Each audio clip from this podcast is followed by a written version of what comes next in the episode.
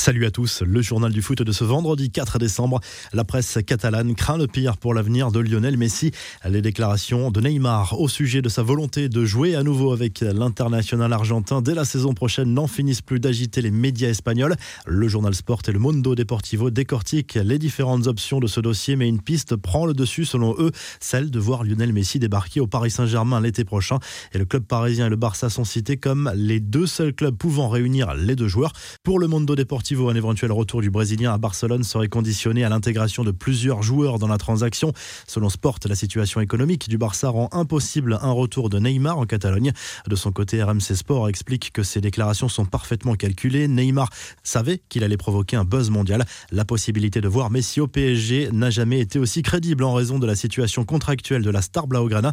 De plus, Neymar négocie actuellement une prolongation avec le club de la capitale française et ces négociations avancent bien. Autre dossier chaud en Catalogne Celui d'Ousmane Dembélé.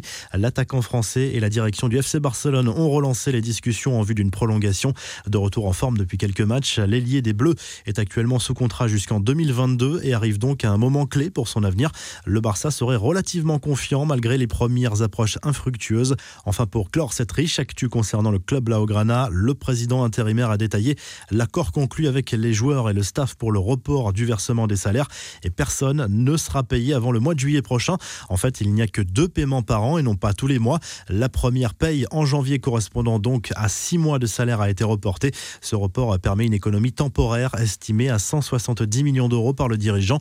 La réponse très cash de l'OM à Mourad Boudjelal, l'ancien président du RCT, a répété qu'il rêvait toujours d'un projet ambitieux pour le club olympien et que les dirigeants actuels finiraient par céder. Contacté par France Inter, l'OM a rappelé qu'il avait déjà assigné Boudjelal en justice pour une campagne intensive et sans précédent de désinformation massive dans le but de déstabiliser et de fragiliser le club. Cette nouvelle sortie médiatique renforce un peu plus le dossier et notre volonté de dénoncer l'imposture que représente cet individu, a expliqué le club marseillais.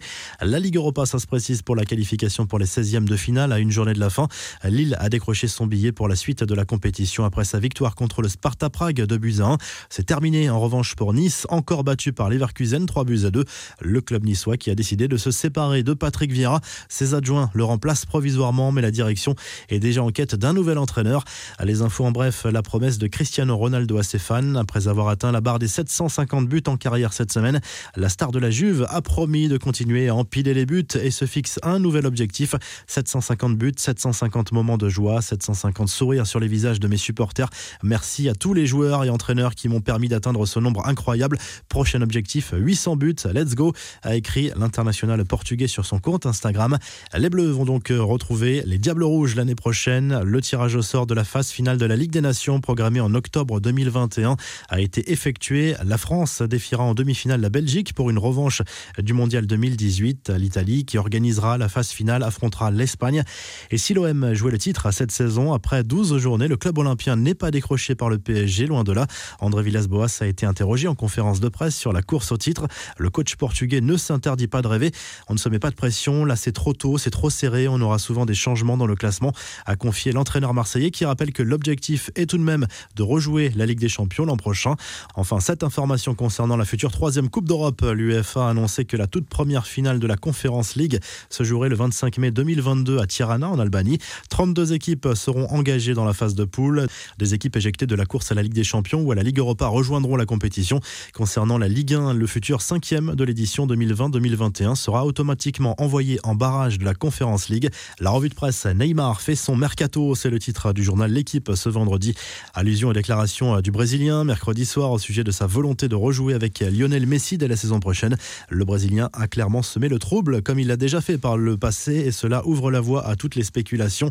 La une très originale du journal Marca qui se penche sur la possible prolongation de Sergio Ramos au Real Madrid. Le quotidien sportif détaille sans bonne raison d'offrir un nouveau contrat au capitaine merengue.